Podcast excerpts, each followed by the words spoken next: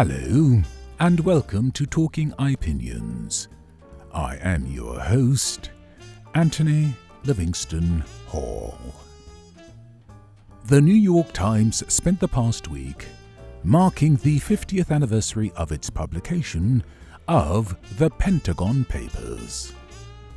Those papers exposed the lies US government officials, from the president in the Rose Garden of the White House to sergeants in the killing fields of Khe repeatedly told the American people about the war in Vietnam. Daniel Ellsberg was arguably the Chelsea Manning of his day. For, as the Times reported in a commemorative piece on June 9, he used his access to classified information as a military analyst at the RAND Corporation to leak the Pentagon Papers in 1971. They duly vindicated prevailing suspicion that government officials were lying about the conduct and success of this war. More to the point, the grand deception those papers exposed seeded a suspicion of government that, alas, has spawned everything from anti government militias to QAnon kooks. Of course, it's bad enough that America got mired down in, and then tried to lie its way out of, this unwinnable war. But, in addition to its demon spawn, the truly remarkable legacy of Vietnam is the confluence of Einstein's definition of crazy and Santayana's aphorism on history that America's 20 year war in Afghanistan represents.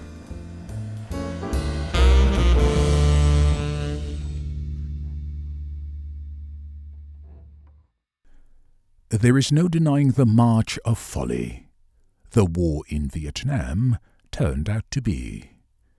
And the Times provided a valuable public service with its retrospective on the publication of papers that exposed that folly. Uh, but I can think of no better way to mark this seminal anniversary than with reflections on a war that aped the one in Vietnam in every material respect. In April, President Biden declared his intent to commemorate the 20th anniversary of 9 11 this year by hailing the end of the war in Afghanistan, which now has the dubious distinction of being America's longest war. Pursuant to his declaration, he ordered the withdrawal of all U.S. troops by that date. As it happens, though, I was in the vanguard of those who had been pleading for this withdrawal for nearly fifteen years. Because it was clear to us from as early as 2005 that the United States was fighting a patently unwinnable war, eerily reminiscent of Vietnam. I have written many commentaries over the years chronicling and bemoaning this fateful symmetry. The following titles alone to just five of them speak volumes. 1. Please spare us the Al Qaeda obits. On December 5, 2005. 2. Meanwhile, over in Afghanistan, snatching defeat from the hands of victory on September 18, 2006. 3. Obama saluting war dead will be the defining image of his presidency. On October 30, 2009. 4. WikiLeaks on U.S. war in Afghanistan. On July 27, 2010. And 5. Afghanistan. How many more US soldiers must die for a mistake? On September 19, 2012. This is why it came as no surprise to me in December 2019 when the Washington Post reported on a confidential trove of government documents which showed that, and I quote, Senior U.S. officials failed to tell the truth about the war in Afghanistan throughout the 18 year campaign, making rosy pronouncements they knew to be false and hiding unmistakable evidence that the war had become unwinnable. We were devoid of a fundamental understanding of Afghanistan. We didn't know what we were doing. Douglas Lute, a three star Army general, who served as the White House's Afghan war czar during the Bush and Obama administrations, told government interviewers in 2015. If the American people knew the magnitude of this dysfunction, 2,400 lives lost, Lute added. Who will say this war was in vain?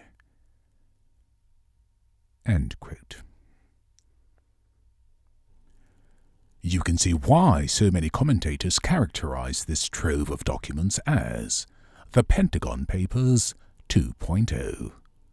But I did not. In fact, I titled my commentary on this tragic military farce The Afghanistan Papers. US officials have always known this war is unwinnable. On December 11, 2019. My concern was that, using Pentagon Papers in this case, might unwittingly spare civilian leaders the rod. After all, they're the ones who gave Pentagon leaders their marching orders. In other words, the war in Afghanistan has lasted as long as it has, far more because political leaders have been spinning military reports for political gain than because military leaders have been fudging those reports for military glory. Case in point was former President George W. Bush's decision to divert key resources to fight an equally unwinnable war in Iraq. Doing so clearly set the war in Afghanistan on a fated course to become the proverbial graveyard of yet another empire. I duly lamented this fate in the second of the five titles I listed earlier, from September 2006. Uh, more to the point, here in part is how I expressed my transformation of consciousness about this war. And I quote Not so long ago, some of us considered the war in Afghanistan as much an unqualified success as we deemed the war in Iraq an unmitigated failure. But jihadi Taliban fighters in Afghanistan are beginning to surpass die-hard insurgents in Iraq in their ability to bedevil U.S. efforts to stand up a democratic Afghan government. Alas, victory in Afghanistan may prove yet another casualty of the war in Iraq. Again, folks, that was my way of marking 9 11 way back in 2006.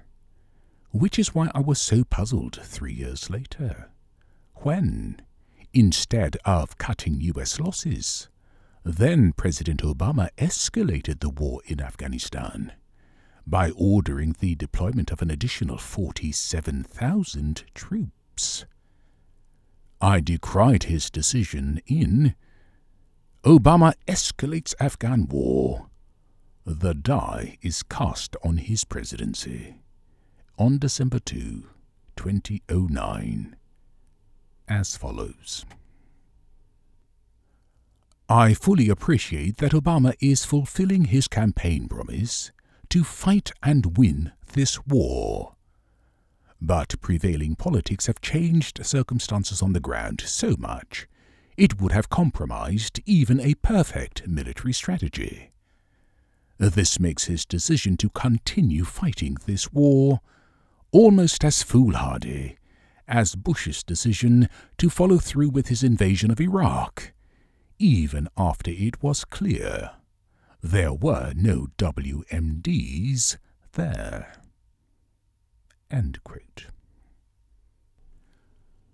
Truth be told, though, my respect for Obama was such that I retained forlorn hope that his decision was informed by the classified reports he received during the Hamletian strategy review he conducted before escalating. This, notwithstanding my informed view that he was giving these additional troops a mission truly impossible, which was to train an Afghan army to defend the country and a police force to maintain law and order, all by July 2011, which he vowed in 2009 would be his drop dead date to begin withdrawing U.S. troops.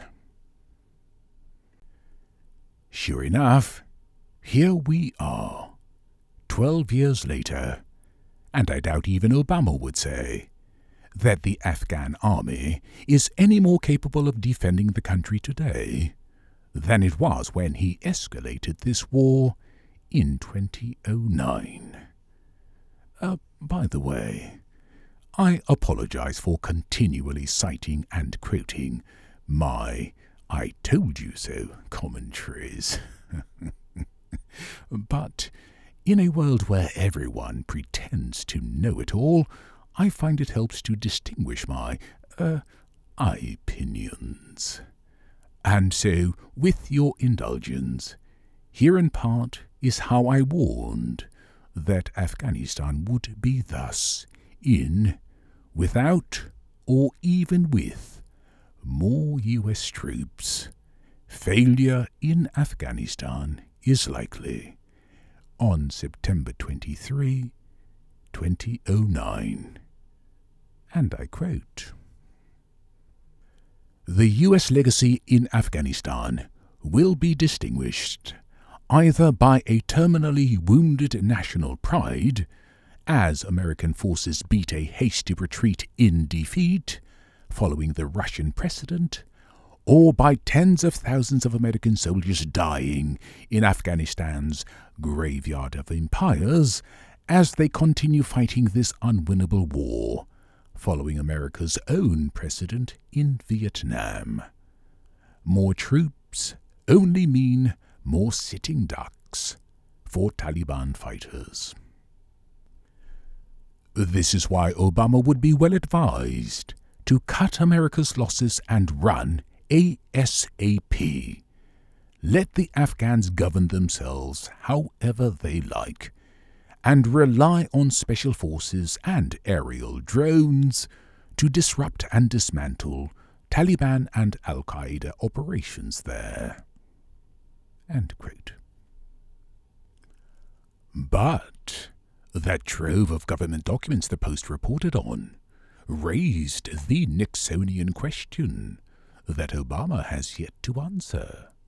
Namely, what did he know about the revelations in the Afghanistan papers? And when did he know it? Of course, if even I could see the patent futility of this war in 2005, Obama hardly needed classified reports to see it in 2009. This is why Obama would be even more politically and morally challenged to justify escalating the war in Afghanistan than JFK and LBJ would have been to justify escalating the war in Vietnam. But Bush and Obama are not the only ones who have some splaining to do. because before his black swan election as President of the United States, Donald Trump spent years tweeting about the manifest folly of stupid American leaders wasting blood and treasure in Afghanistan, and for people who show no appreciation.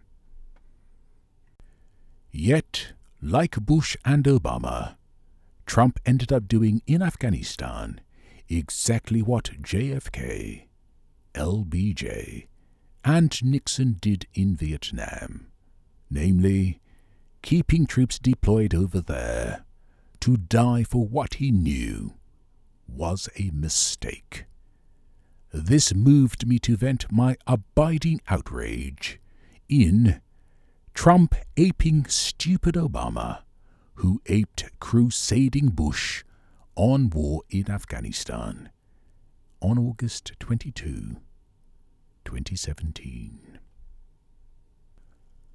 Apropos of which, Defense Department figures show that the blood and treasure Trump was so concerned about wasting now amounts to 2,312 dead, 20,589 wounded, and nearly 1 trillion spent, respectively when former Senator John F. Kerry was just a 27 year old veteran. He famously asked the most poignant and conscientious question about the manifest futility of the war in Vietnam.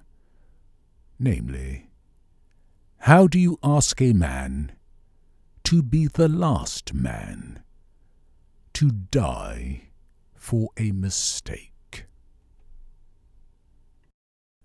Thanks to the Post reporting on the Afghanistan papers, history will record that Jeffrey Eggers, a retired Navy SEAL and White House staffer for Bush and Obama, asked the most poignant and conscientious question about the manifest futility of the war in Afghanistan, namely, what did we get for all of our lost blood and treasure. As it happens, the Financial Times reported what America got in its edition on August 19, 2019, as follows. The Taliban, by some estimates, holds more territory than at any point since it was ousted following the 2001 invasion. Some analysts believe a full US withdrawal could unleash a repeat of the brutal civil war and Taliban rule that followed the Soviet Union's invasion of Afghanistan in the 1980s. In other words, after all that, America will end up leaving Afghanistan no better off than it was when US troops invaded 20 years ago and now those troops are retreating.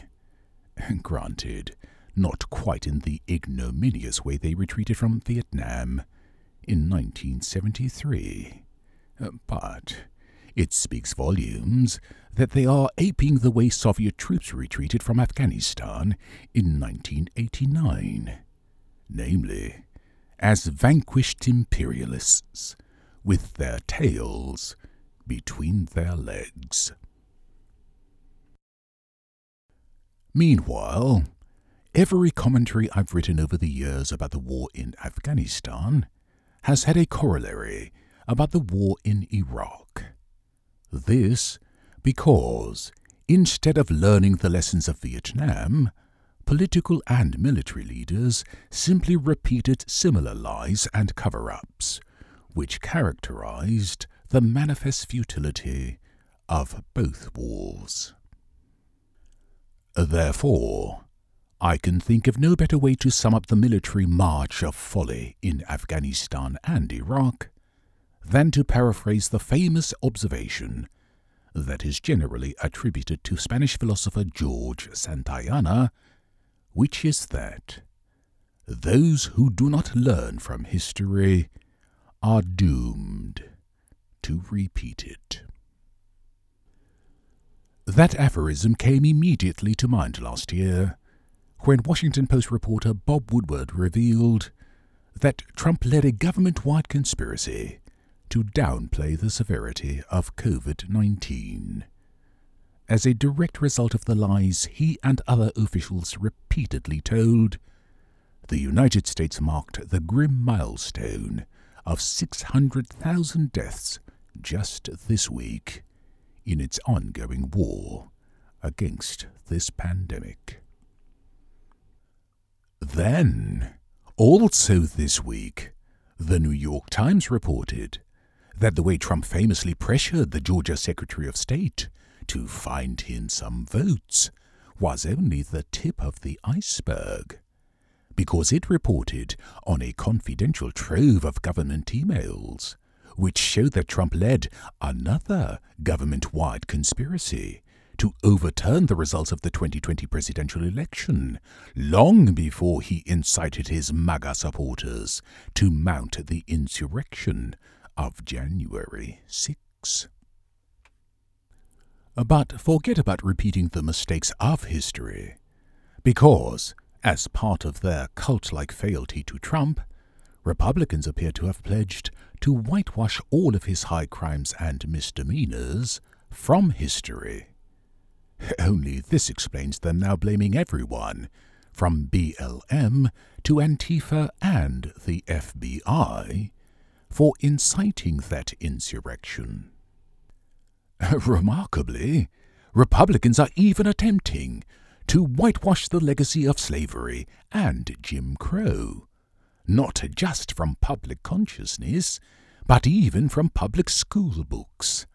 And sadly, they have millions of Trump's supporters believing that critical race theory, which merely examines how race has shaped public policy and cultural expression, is an attempt to impose the guilt of 19th century slave masters on modern day school children.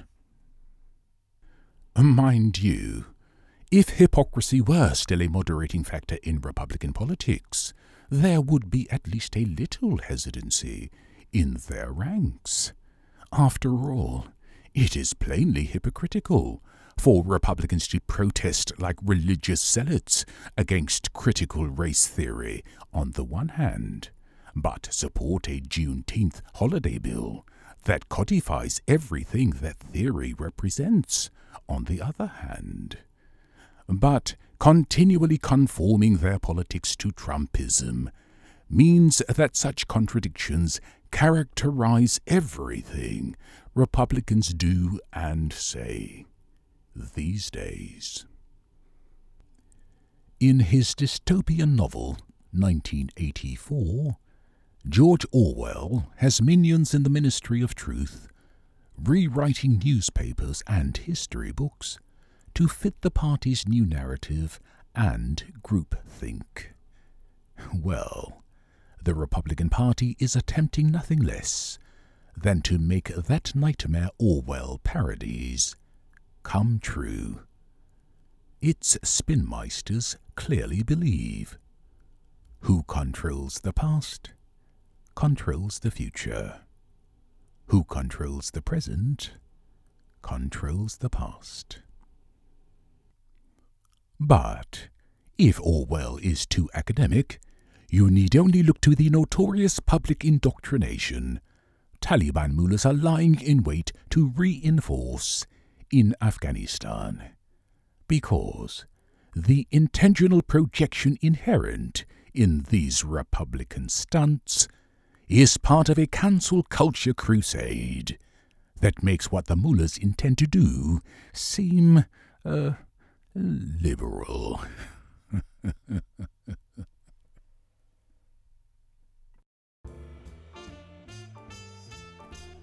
You've probably heard many commentators say, God help us if a Trump with brains ever comes along.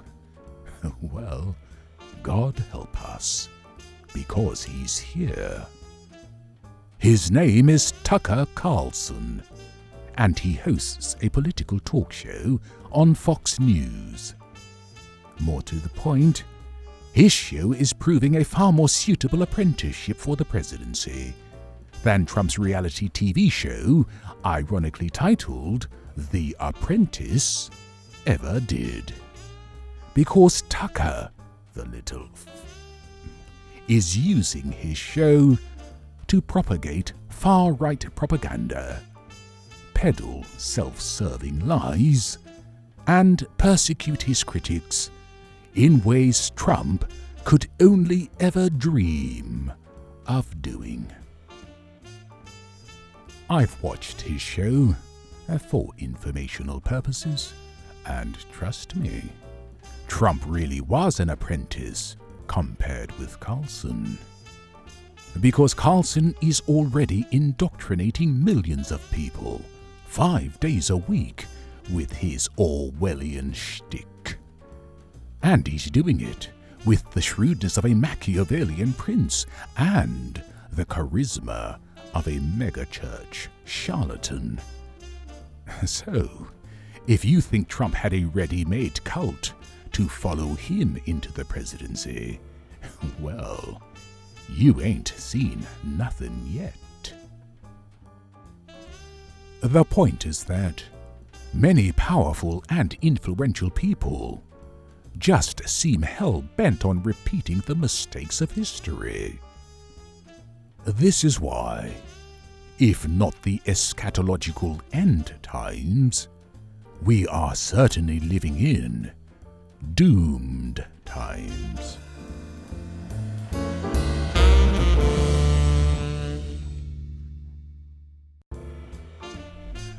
Uh, that's it, and if you liked it, please subscribe. It's free. If you'd like to contact me, I invite you to email anthonyhall279 at gmail.com or use the contact feature on my blog at www.ipjn.com.